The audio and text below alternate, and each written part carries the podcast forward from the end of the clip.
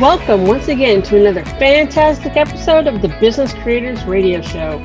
We help business creators like you win at the game of business and marketing so you can thrive from your intersection of your brilliance and your passion and make a difference for your community, market, and audience.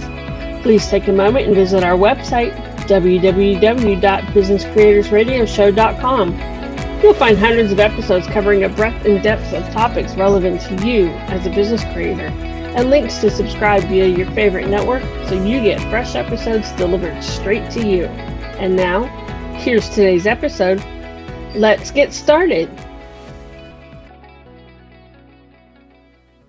My name is Adam Hommey. I'm your host, and I am once again honored by your wise decision to tune in and invest in yourself today. The Business Creators Radio Show takes you to those places. It takes you into the field to where you have those mastermind meetings and aha moments that either change your life in business or at least move you a little bit closer to serving from your intersection of your brilliance and your passion. Sometimes I do these in public places. You may hear background chatter from the nearby table. I do them from tea houses, cigar shops, my balcony, uh, we've had guests dial in from some pretty interesting locations too. In one case, it was somebody in a tent during a monsoon or a downpour in the Colombian rainforest. Another time, we had a guest who was in an airport hangar in Tel Aviv, Israel, and you could hear the IDF jets whooshing over his head as he spoke with us. So we make it very real here. We don't have some $25,000 uh, Hollywood studio. In fact, one of my core values is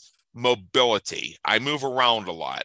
So we imagine that many of you do as well, given who our audience tend to be. And if this is you, you are absolutely in a place you're going to find very familiar and welcoming. So today, we're going to discuss something that facilitates the ability to not be chained to a desk from nine to five or whatever hours you keep. It's automating the customer journey and creating consistent processes to make more time and revenue. This is something that everybody says they want. They want automating the customer journey. They want to have leads served to them on a silver platter. They want uh, to be able to render customer service without having to either do it all themselves, push every button, or have to hire a human being to manually track it all.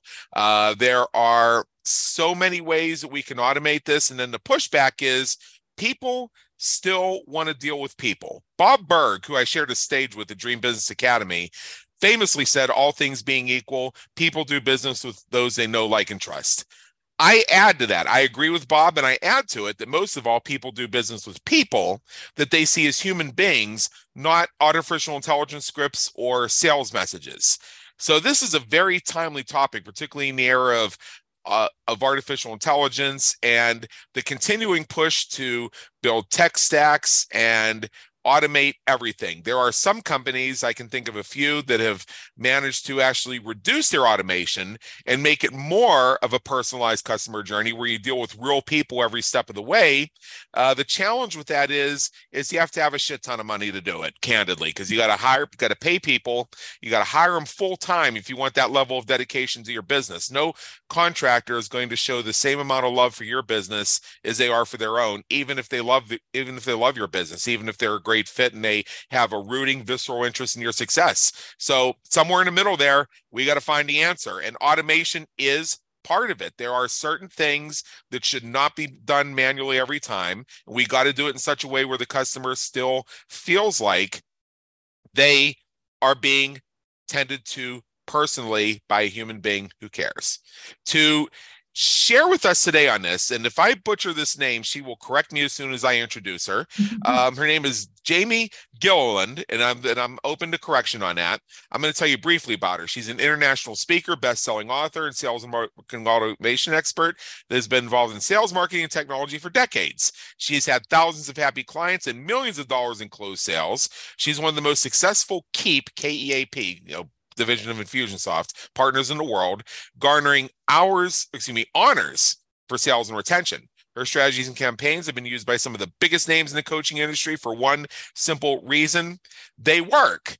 So she shares her secrets of business and automation success through her next common coaching programs, Keap It Simple Strategies, and is a trusted advisor to dozens of companies and business around the world. She sits on both the Ignition Partner and Product Advisory Groups for Keep and Insider. Still, She makes the time to personally train entrepreneurs and business owners through weekly calls, group coaching, and live training events. Jamie and her team help business owners and entrepreneurs grow their businesses in ways they never imagined, not only through practical advice, but also by outlining the exact steps her clients need to reach their goals in their own businesses. Remember, you don't know what you don't know. And if you aren't sure where to start systemizing your businesses and processes, you can never scale.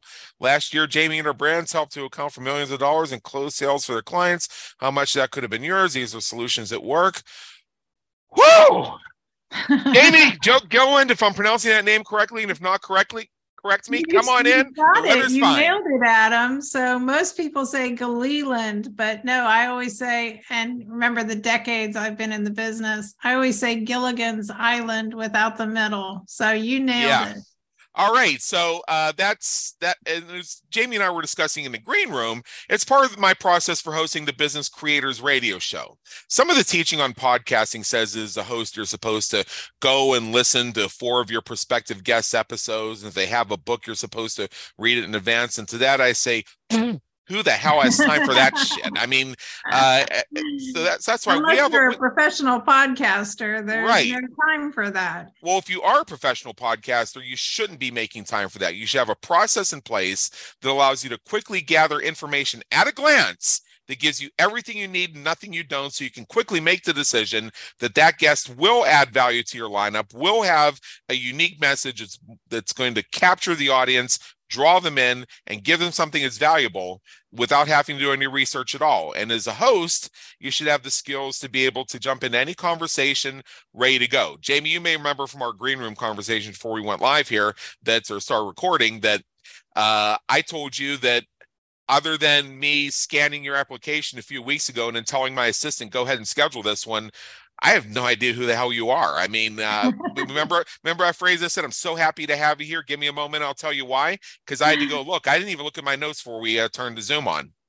And and if you recall, my answer was the same exact thing because I'm in the same way. My assistant schedules me and takes care of everything. The automation handles it. And I show up and say, What are we talking about? Let's go. I, I remember I remember that you you see you're ready to go here and you weren't even sure which topic we were we were covering. That is the apex of lean agile efficiency, if you ask me. I love And look, it. and, and look at this. We're both here um, at uh, level 100 ace, ready to go. Before Exactly. we before we dive into this very exciting topic, well, we I read off your official bio. It's so impressive. I'm not sure I'm worthy to be here, and this is my show. Uh, what we like to do is I read off the official version, and I went through it fast because there's a lot, and I even at the end of it. Uh, but let's was thinking learn, it was a little long. but let's learn just a little bit about Jamie. And outside the official press release, tell us a bit about your journey and what's brought you to where you are, serving business creators from your intersection of your brilliance and your passion. Sure, absolutely. I have the perfect story to tell you. And by the way, if we go back to the guessing what we're talking about, I actually run five companies. Without Yeah. automation, I couldn't do that. So some podcasts, I'm talking about publishing books. Some I'm talking about personal development. Some I'm talking about automation. Um, again, I couldn't, they're all pieces and parts and brands under one company, but they're totally different topics. And uh, without the automation, I couldn't run all of those different brands. So, story about me. Well, way back when, when I started as a consultant, I was working with a company that started a real estate, um, a real estate office, a residential real estate firm, and we turned it into a franchise. So I was one of the top 100 franchises in the year 2006. We had an IPO on Wall Street for $3 million. We had sold our first four franchises. I was a CEO of the company. Come Martin Luther King's birthday that year. So we're coming up on the anniversary here. I was diagnosed with a massive brain tumor. Oh I was told by the doctors I had six months to live. And I told them I didn't agree with that. Yeah. So what are my other options? that, that doesn't work for me. And they said, well, you can have the surgery, but you only have a 20% chance of surviving. We suggest you do this. And I said, nope, here's what we're going to do. You're going to do the surgery. I'm going to survive. And I'm going to watch my kids grow up who were four and six at the time. I'm going to watch them grow up and get married. Well, one of the four year olds is getting married next month. So I beat the brain tumor. Unfortunately, in the six months I was dealing with the brain tumor, my company, which I had literally written the franchise book on how to run the business for the franchisees, I never wrote the operations manual or the systems, put the systems in place to run the corporate executive offices without me there. So, in the six months I was dealing with my health, my partner ran the business into the ground.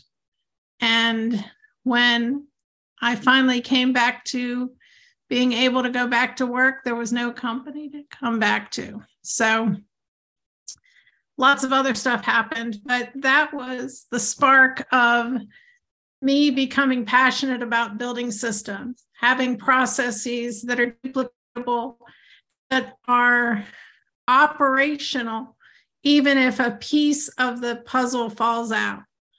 Once you have that set up, whether you're an individual entrepreneur who is just starting to create systems and think, thinking about hiring, thinking about bringing people on, when you have the systems in place and you know that you're creating a consistent process for the customer experience and you know you're creating a consistent process for the fulfillment of that customer experience then you can grow and scale to your heart's desire or you can stay a solopreneur and still grow and scale without bringing on staff right yeah, and and see that's what's challenging. People don't always have money to outsource, and then they get caught in this ox and horse cart uh, vortex where they need money to hire and they need to hire to get money, and it's it's challenging. And uh you know because it's easy to say oh just outsource find it. Make a list of everything that's not the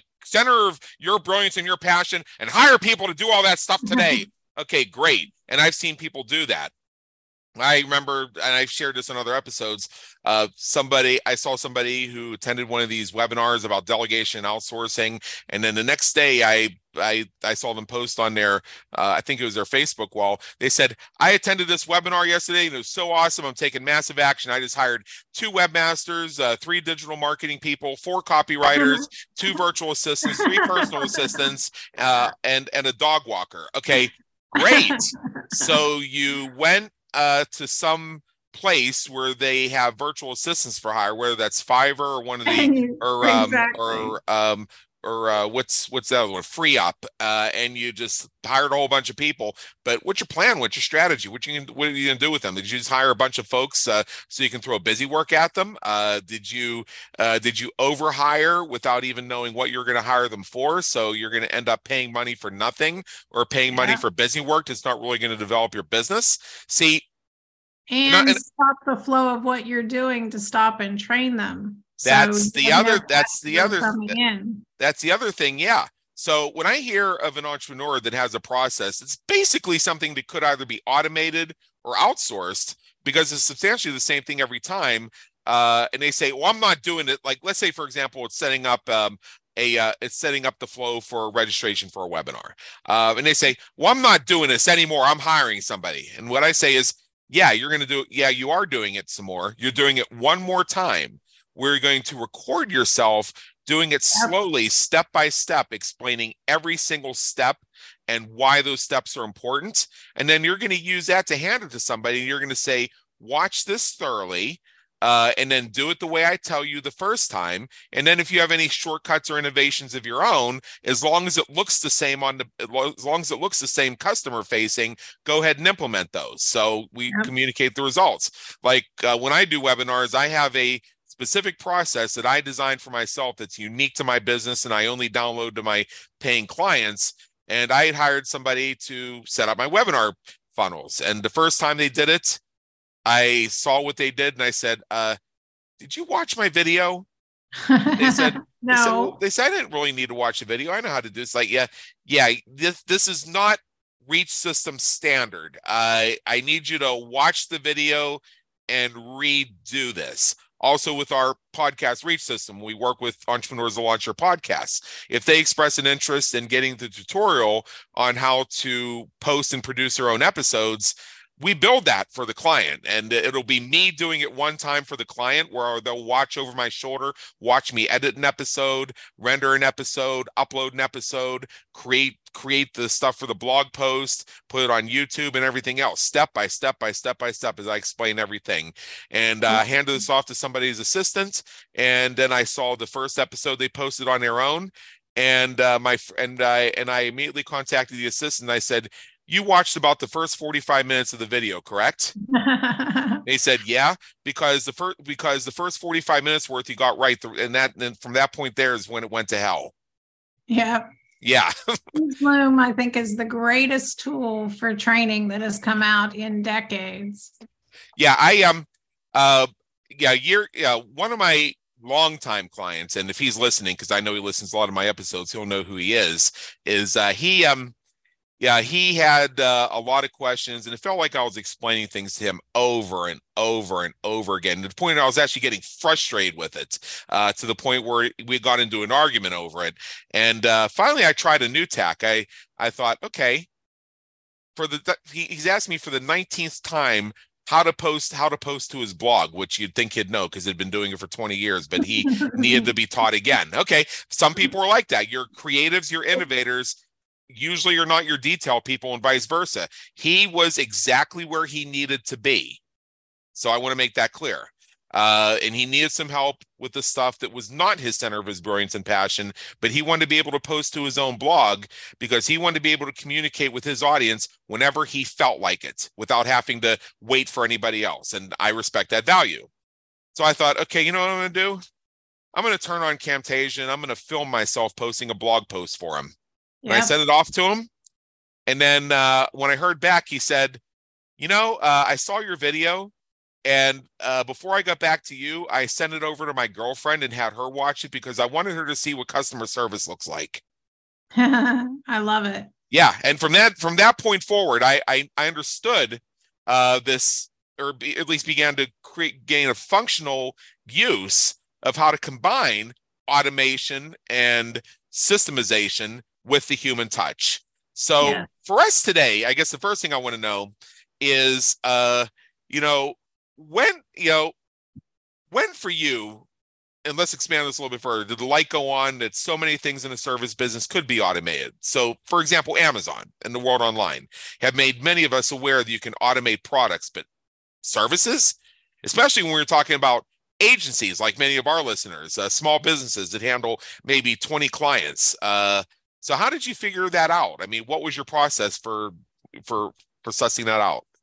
Sure. Well, one of the first things that I make all of my clients do is actually my free gift today is I call it the activity tracker. And it's a simple spreadsheet, if you will, piece of paper that I have them print out. And every 15 minutes, I have them stop for two weeks and they swear at me when I give them the, the project. And at the end of the two weeks, they're like, oh my God, we're so thankful you gave that to us. But for every 15 minutes, they track what they did in the last 15 minutes, sent XYZ email to 40th customer of the day. Uh-huh. uh, did this, did that, whatever it is. And if they have a more, if they're a solopreneur, they do it themselves. If they have employees and outsourced staff, I have the staff do it as well. And we can look at that and see the repetitive pieces that happen over and over. Sent text reminding about appointment tomorrow. Um, you know, whatever, whatever the tasks are. Followed through, mailed this, did for did fulfillment on this book cover that was going out or whatever. So as they track that, we can then look at that and say, okay, you sent this email 25 times this week. Let's automate that. We sent, we did certain social media pieces, same thing over and over again. and it took you two hours a day. Let's combine that into a process where you pre post them all at once and you upload them from whatever, right? Yeah. So we create the different processes. That helps people see what are the things, A, that can be automated or can be delegated. For a solopreneur, I have them a lot of times look at this and say, look, I'm spending, like your friend, I'm spending all this time doing this. This is not my place of brilliance or genius. And quite frankly, I'm not making any money at it. So. It's better for me to pay a VA $20 an hour than the 120 or 400 or $1000 an hour I should be making talking to a client or providing services. Make sense? Yeah. Dollars and cents, literally. Literally. I uh I was laughing at your example about the guy that went to the session about delegating. The thing I came back from one of those was hiring a maid. That was my uh-huh. first delegation was hiring housekeeper. And I justify that every single day. I make much more money than it takes for me to run around washing clothes and changing sheets. So yeah. Well, you know, it, it, it's funny. There's science that shows that sometimes performing rote tasks is a way to spur your creativity. It's it's interesting how neuroscience explains that. But like for example, um, I delegate a lot in my business. I you know I've spoken you know within the context of our interview and also in our in our pregame chatter about how my actual involvement in the Business Creators Radio show is very limited. All I do is pick the guest, show up and interview them, and then hand off the recording to my assistant along with a, a brief worksheet I fill out. That's it. That's my entire involvement. I don't I don't even I don't even decide the scheduling of the interviews other than uh, other than if somebody requests a certain date because it ties in with their book launch and we were able to honor that due to having room on the schedule. So I have uh, like there's a cigar shop I go to locally and a few of the regulars there are followers of my podcast. So oh. uh so what happens is is uh, I'll walk in they'll say, "Hey, caught your podcast today. It was great." Now and I'll say, "What'd you like about it?" You know why I asked that? Because I have no idea what the hell we posted. no idea which one this yeah, yeah, yeah, yeah, yeah, yeah. I mean, after you and I finish this interview, any ongoing relationship you and I have is going to be outside the context of us having done this episode. Exactly. Yeah, and, and, and which is to me as it should be. So, right. uh, for example, I delegate a lot of stuff, but one thing that I do myself is uh, is uh, data entry into QuickBooks for my bookkeeping, and I'll tell you why. Two reasons. Number one that pulling data off my business checking and checking the category and clicking yes, yes, yes, yes, yes over and over again. Yeah, it's dull, it's irritating. However, when I do it, I also keep a notepad and two pens right beside me to catch all the brainstorms and inspirations that will come up while my brain just uh, the, the the creative side of my brain just goes into overdrive innovating for my business and the other and the other piece of it is is seeing the numbers at that level tells me more about my financial picture than looking at some bar graph that somebody created ever will.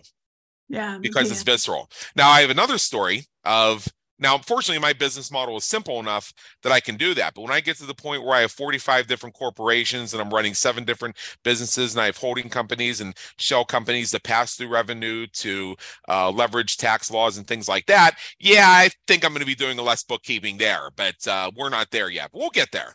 Uh, and there's another one where the guy, it was another guy um, who really loved cutting his grass and his wife kept mm. telling him, You got to stop cutting your grass. It's taking away from your ability to manage your business and be successful.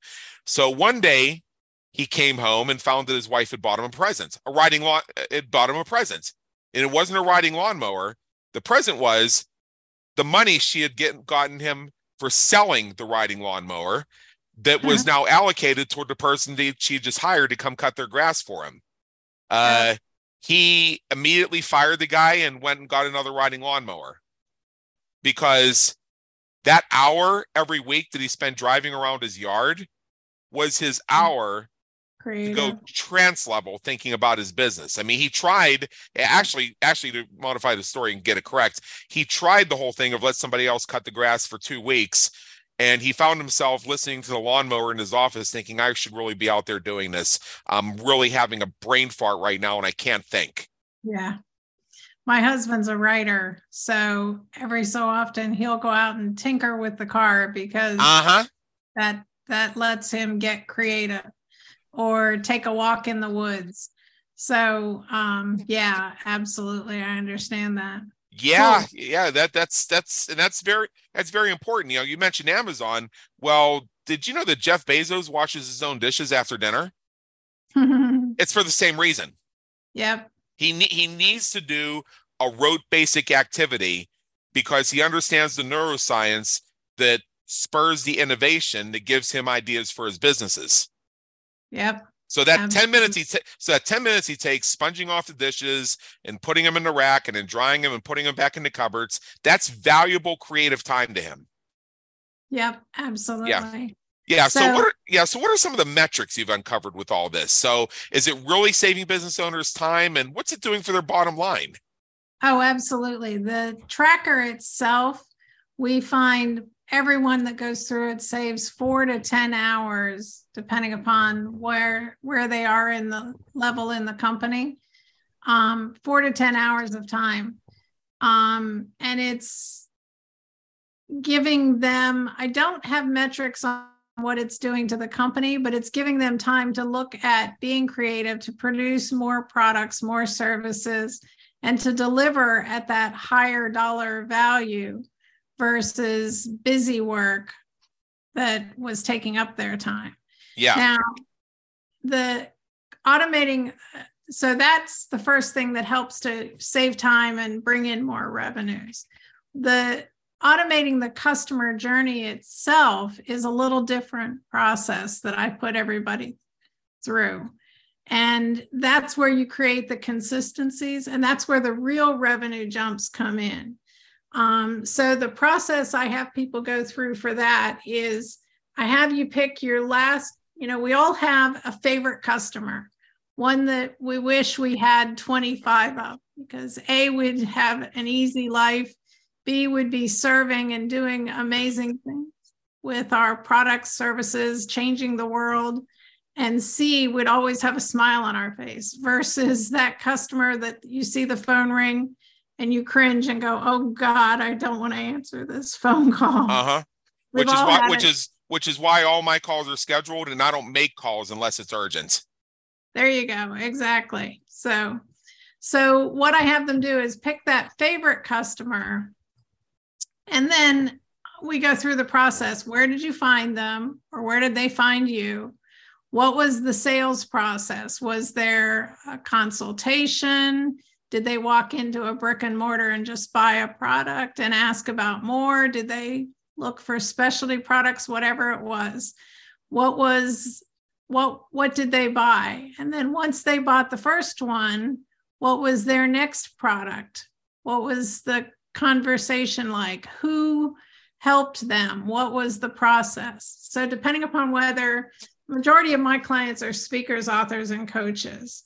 Um, but I work with a lot of brick and mortars as well. So depending upon whether it's a product or service, you know, we have a, a little slightly different process, but we map out exactly what that perfect client experience looked like down to yeah details. What emails did they receive? What were the words that were said? What texts did they get? Entire process. Then we go and we go back to that customer that we dread talking to, the one that's been a pain in the butt. Uh huh. And we map out the same exact thing who helped them, who set the expectations, what, where were the expectations, all the same process. And then it's really eye opening when we compare the two because we'll see where something went off the rails uh-huh. And how we want to make sure that that doesn't happen again. We can put a system or a process in place that, you know, XYZ expectations are signed off on ahead of time or yeah. delivery is only made by this particular person for this high level product, whatever the case may be. Um, and that allows us to create that system whether that system is automation pieces, even personnel pieces, that the delivery of the process, this is what we consider uh, a delivery. This is what we consider acceptable on the time frame it is delivered, on the way it's packaged when it's delivered, how the bow is tied that is on the package they take out of the box, whatever it is.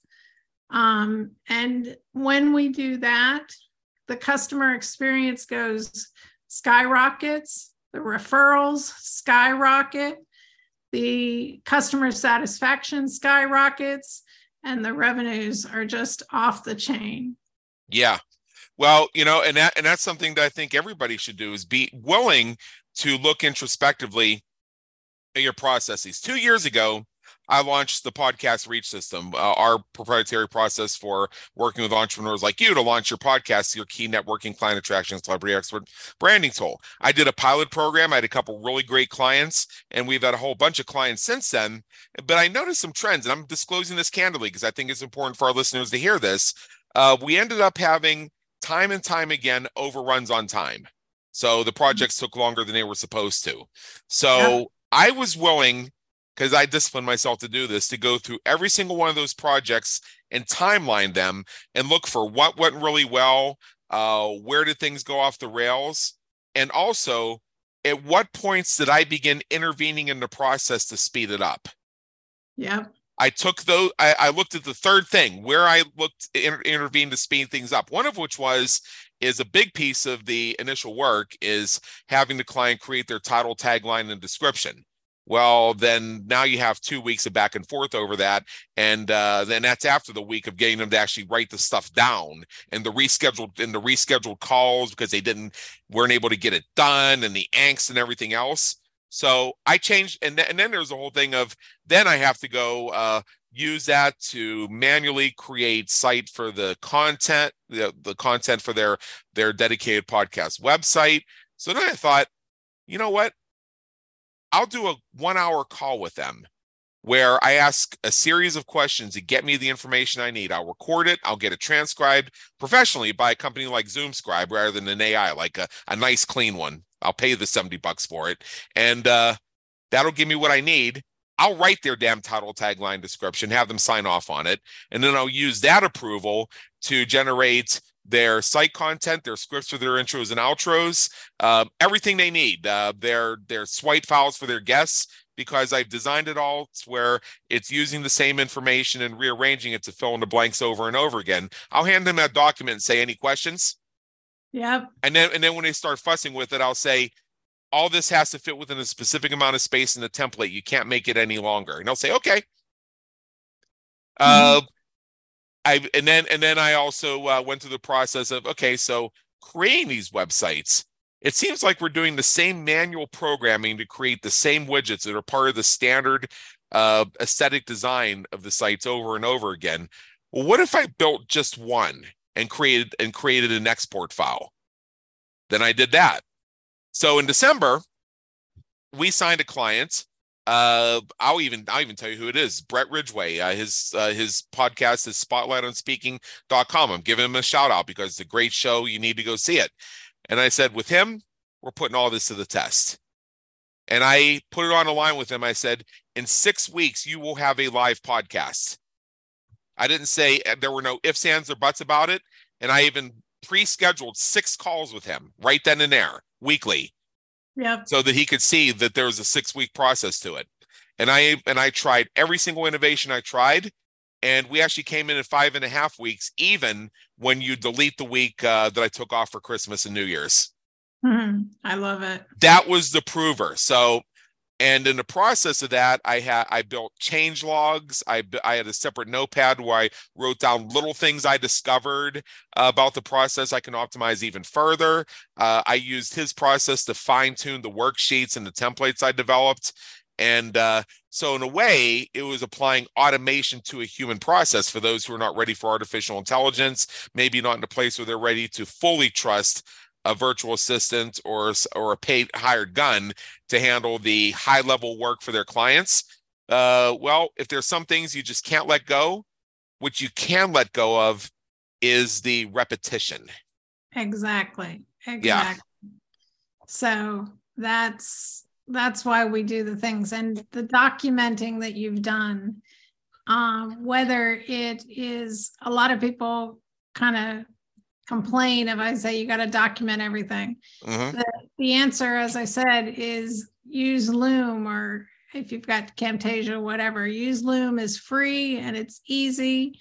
You do, literally record what the process is how the process is going and go back and use i use otter or rev and trans, transcribe it and there's your documentation quick easy and you've already taken the time to do it you're not taking extra time to document it right right yeah you you create it one time in advance essentially so it becomes almost a fill in the blanks exercise for you another thing i did for myself is i also recognized that um, running long on things and uh, and setting aside dedicated time where I'm going to put myself into trance and dive into the project. And I ended up blowing all those days on little things here and there. So I implemented two things for the work that I do. One of which is bundling tasks, and then enforcing on clients that hey, um, I can't do onesie twosies. You got to get me four or five, or you got, or we got to build a process where I'm basically doing a sit down on you and doing most of your work in one session. So it's basically a project rather than back and forth, back and forth, back and forth.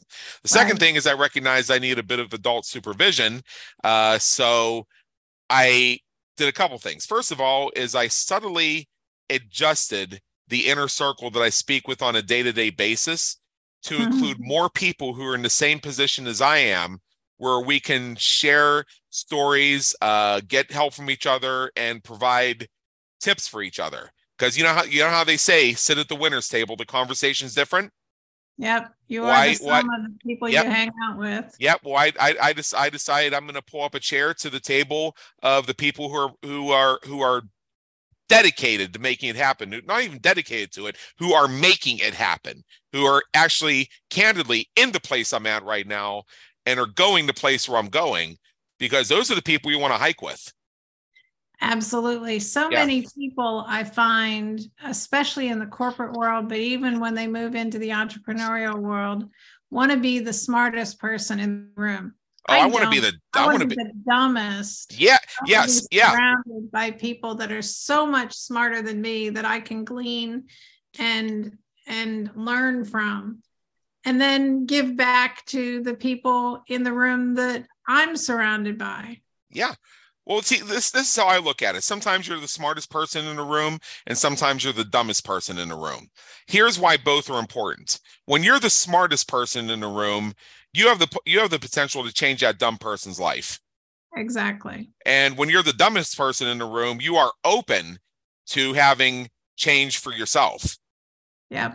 And and and and knowing that it's okay to be in both places when it's called for. Uh, also, also I've discovered and fine tuning the type of clients I like to work with. Um, I don't want to be the one-eyed man leading the blind because you know what tends to happen there is then they tend to idolize you, put you on a pedestal, and then when they find out you're human, uh, then they say, "Well, you just really totally fucked me over. I want my money back." And yes, I said, and yes, I said it that bluntly because I've received those messages. Yeah. I want some. I want somebody who knows as much about what I do, if not more. Now that may sound counterintuitive, but follow me here. If they know as much about me, about what I do as I do, or more, then two things are going to happen. A, and actually I'm going to put them A and B, but they're actually equally they're equally valuable. Is they understand what they're investing in. Yeah. So when they see that it's going to take a little while, or they see that there are steps to it, they know the science behind it. They know why this matters, and they're go- and they're going to work with it. And B, the conversations with them are going to be different it's not going to be them saying well i don't know you tell me it's going to be it's going to be more like all right all right so you got the process uh, tell me what you need and when they come up with ideas those ideas tend to enhance the project rather than stall it because now you have to put them back on a track. Yeah. And i teach the same thing not just with the clients that i get But as a manager or owner of a company, before you outsource anything, and I see this happen with social media and digital marketing, and I own an agency, and I have just heard stories about this where people give it to somebody and say they're the experts i'm going to let them do it and they're following a system just like you said the funnel guy did what he does. He didn't do what you wanted. So if you as an owner don't know what the possibilities are and what you want done you're hiring blindly and you're going to get screwed over every time. Yeah. Because you, they're going to do what they think is right and if that's not right for my business then i just wasted a whole bunch of money Okay, well, I'll I'll I'll give an I'll give another candid shout out in case he's listening. Um, Adam Urbanski, a man who I can relate to on a first name basis. 15 years ago, he was a client of mine for about six months. Um, he's a he's a friend of mine. I love the guy. I went to a seminar. Um, I took the attract clients like crazy course. Now I'm dating myself because that's so far back in his trajectory. So you get an idea of what era this was when I was working with him. Now, um, he at the time had challenges outsourcing things. Like uh, and what he said is i have to program my own sales letters because i have to bring them to life as i do them. I just can't type it on a word document and hand it to you. Sorry i know you want the business but i can't give it to you. Because i was doing different types of work at the time and i was the guy you handed that stuff off to okay? So yeah. So he, so I, I persuaded him to try it, you know, type it up in a Word document and give it to me. We did the process and it was like the guy in his riding lawnmower. I mean, Adam could have said, "Give me my riding lawnmower back," and I would have known know what he meant. Uh, yeah. Now, here's another thing. Uh, he also got me involved in setting up funnels for his webinars. Uh, he was doing like twice weekly webinars back then. That And this is back when webinars were a fresh new thing. And uh, the first time, and the and uh, and he said, "Okay, well, and rather than do it myself, I will delegate it to you." And he gave me a step by step checklist that was three pages long. And he insisted that I follow that checklist. And I thought, I can set up a webinar. I don't need Adam's freaking checklist. So I set it up. And as soon as I as soon as I sent him the link, said your webinar is up, ready to go. He said, "Did you follow the checklist?" Uh, yeah. Because I didn't follow the checklist, I didn't articulate his vision at all. I had to do it over again. Yep that was and, and, I'm giving him that shout out because I'm I'm I'm actually praising his skills as a mentor. Uh, and, and that's where I learned that whole thing and how and how it's important if you want to quickly automate your outsourcing in the sense that you get people to give you what you want take that time articulate the vision and enforce upon them to at least the first time do it exactly your way so that they see why all the steps matter. And then if they have their own shortcuts or their own way of doing the process, then they can innovate it, but at least they know why and how it needs to look a certain way on the customer facing side. And then they can create that however they need to. Yeah, exactly. Good. Yeah. We are still on the same page, Adam. Yeah. So I mean, I know I know people might have tuned to this saying, okay, so what's the software I buy to do this? And that's that's not what we're talking about here. I mean, this is a I mean, we're automating the journey. It, that doesn't necessarily mean a tech stack, although some of the stuff you do do technologically, it's about automating how your business works and how you get people on board with what you need to have accomplished so that you don't have to worry about it. So after you get that person to they know how to podcast post a podcast episode for you, you just hand it to them and you don't even think about it again. Every once in a while you go look just to make sure they're still on the same page with you. But you don't have to obsessively check and review every episode every now every anymore because now you just have that level of trust that you know. And that and that, and that means it's automated and it's off your plate. Yep, exactly. Now, the one word of warning I do give people on tech stacks, and I made this mistake in the yeah. early years, is I would see every new shiny ball or squirrel, you know, uh-huh. squirrel syndrome. And I had 15 different pieces of software band-aided and bubble gum together, but I was only spending 25 or $30 a piece for the software, right? Yeah. And it was just a jumbled mess. So, having one of the reasons I love Keap, which by the way is the new name for Infusionsoft, it was Infusionsoft back when I started. Can you uh, uh, let me interrupt you? Can can you clarify? My understanding is that Keap is a variation of Infusionsoft. That they're actually two either two different systems or two different levels of a system under the same umbrella. Can you disambiguate that for me and our listeners? Am I right about that, or is it a different story? It is a different story. Keap is the new brand. Infusionsoft has gone away. Okay. And what was Infusionsoft, the classic version that everybody had? The Keap version is a very UI friendly, simple, easy to use system. Whereas okay. so many people thought Infusionsoft, of course, um, Russell Brunson started doing the Confusionsoft thing, right? Uh yeah, I, I remember. Again back when I was the guy you handed it off to when I was in in the web in the webmaster business you know, before 2011 2012 when I had a client and uh, when I was bringing them on board and I was doing volume business at the time like uh, 40 50 clients and uh, one of the things they filled in their initial questionnaire is what email marketing software do you use? And they said Infusionsoft. My f- first thing I said is oh Damn it. well, I came on with Infusionsoft in 2014. Yeah. And for me, I'm a very visual graphics. Um, it, it was a lifesaver. And when I added up all the 15 different pieces of software I was using, they they recruited me for about two years. And I kept saying, my people will never spend $400 a month on this. Why would I, why would I ever do this? And then when I looked at the software I could replace, I was spending $600 a month for all the little pieces that were band aided and bubble yeah. together. So I switched. I literally 12xed my company in 12 months. Yeah. I, okay, mm-hmm. I, I do use a tech stack. Um, and but mine's very simple: Active Campaign, uh, Thrivecart, and membership sites built on Wishlist Member. All the websites are WordPress. Sure. So That's, I use- that that that I mean, aside from a couple little things, I'm not even thinking them off the top of my head that are so minor. They're like three or four percent of that picture. That's the whole thing.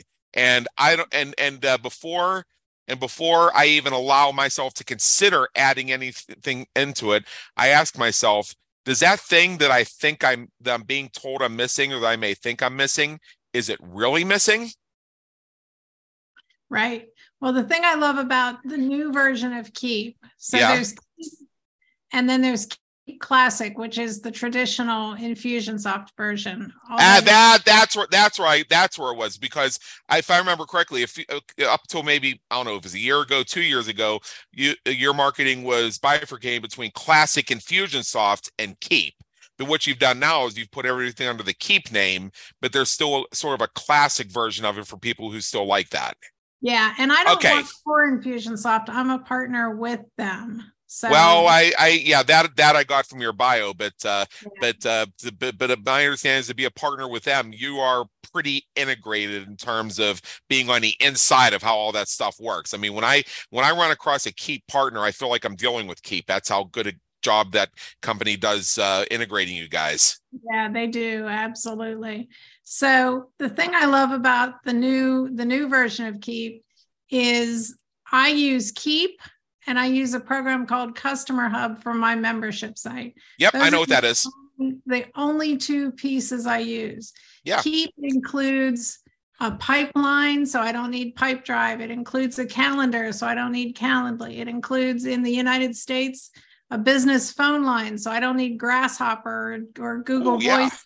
Uh-huh. Oh, that's the oh, that's the other one. Ring Central for my toll free number, which these yeah. days really only my mom calls because most of my stuff is done on Zoom or Skype. But uh, but yeah, yeah, with with Ring Central, they've moved from they've moved their focus from entrepreneurial type ventures to more corporate business. So I am on a plan with Ring Central right now that is like the is like the grandchild of their grandfathered plan, if that makes sense.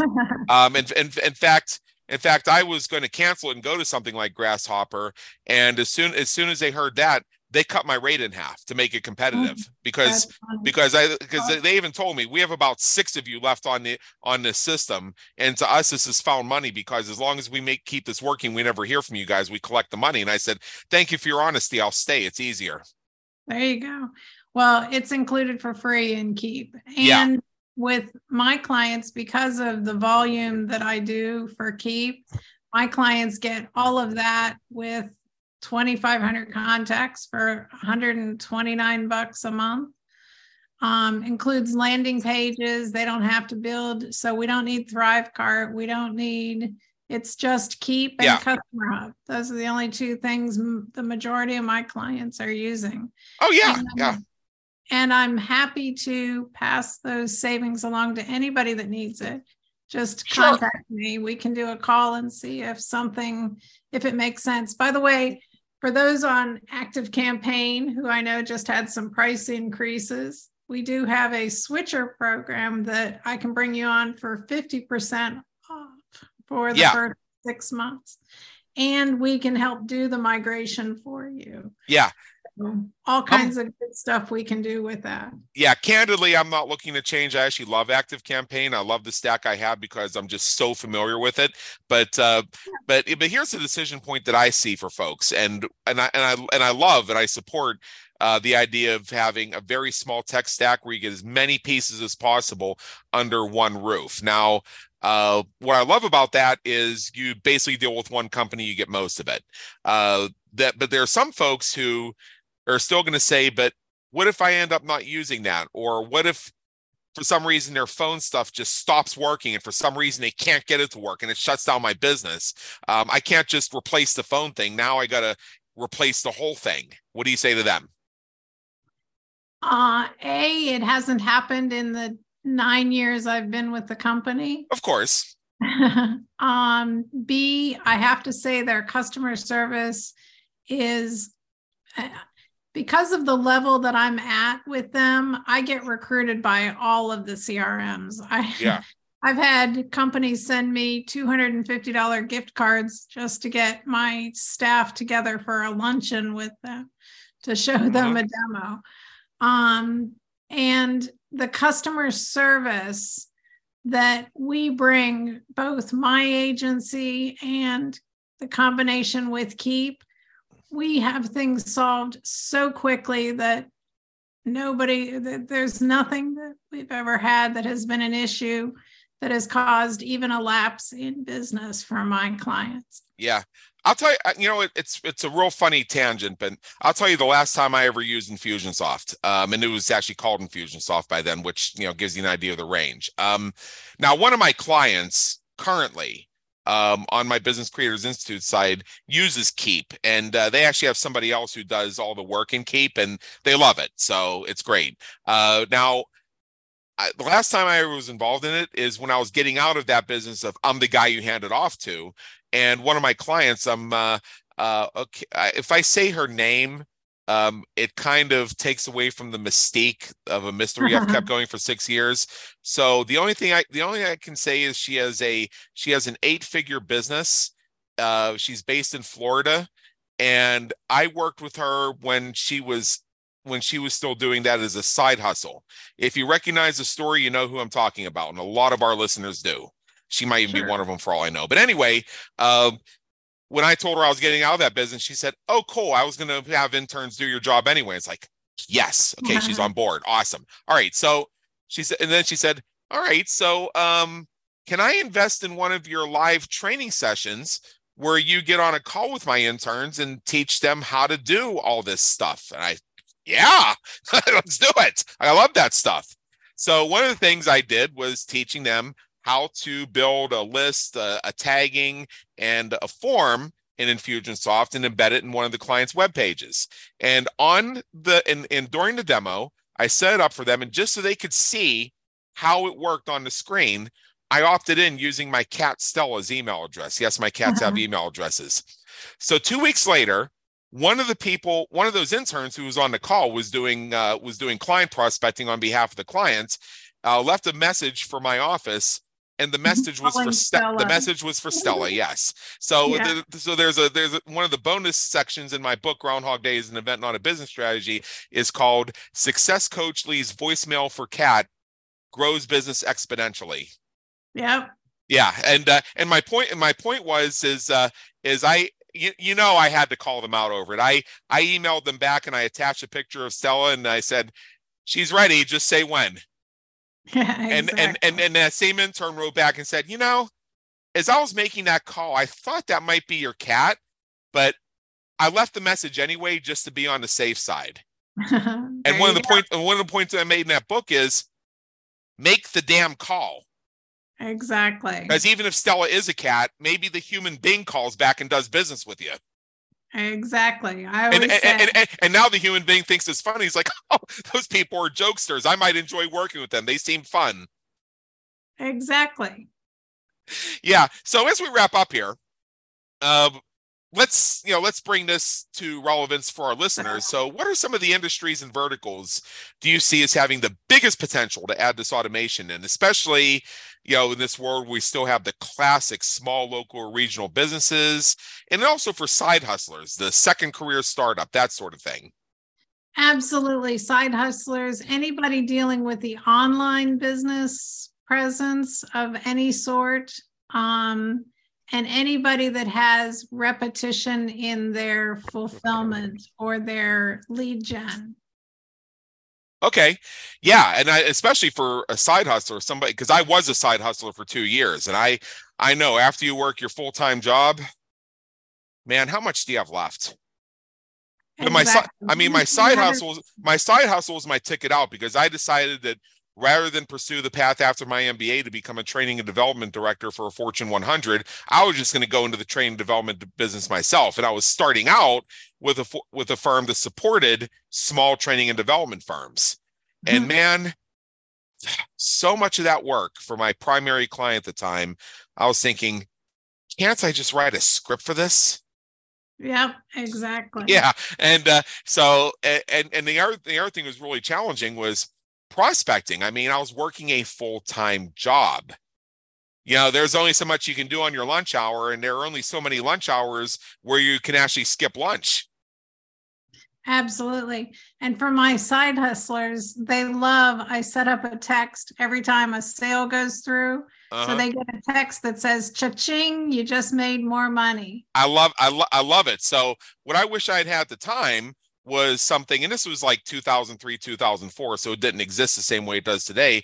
I wish I'd have had something that could, um, in a way, automate or systemize my prospecting conversations so that I could book prospect calls where I could set up like I have a calendar set up where it has mm-hmm. like uh, maybe um, a couple hours in the evening and then and then yeah. availability on the lunch hour three days a week so i can catch them at a couple different times during the day and i could even make adjustments i had flexibility on when my lunch hour is so i could make it like 12 o'clock one day 1 o'clock another day 11 o'clock another day so as to give them a few options depending on when their lunch hour was yep I can do that. We can do yeah. that easily. Yeah, and I, I could have also said just say, okay, you can book a call with me anywhere from eleven to eleven to two, and once and then set it up so it only allows one call that day. Once that one slot is filled that's booked. And i just know hey if i booked one for thursday well on thursday i'm taking lunch at one because that's when my call is.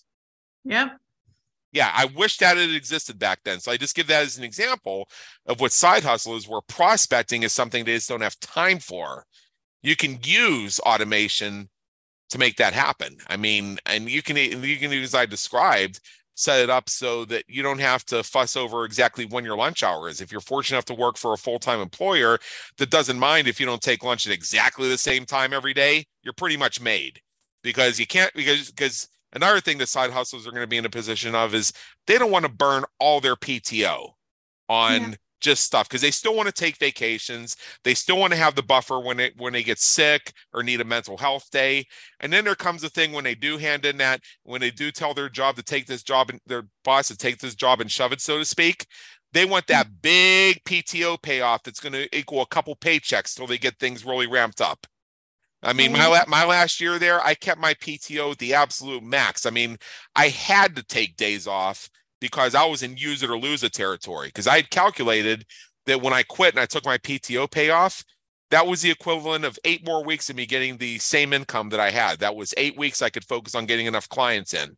So I needed that so I had the pressure off. And I think a lot of side hustlers in the same way. So hopefully they listened to some of what we had to share and we um and we help them so we're closing up now you mentioned earlier normally i do the guest i do the gift presentation for the guest you kind of jump the gun on me and that's okay uh, you mm-hmm. mentioned an activity tracker so the first thing i want to do is i want to tell people where to find it it's if you go to tracker dot keep it simple strategies dot info that's tracker dot keep it simple strategies dot info. I said that twice.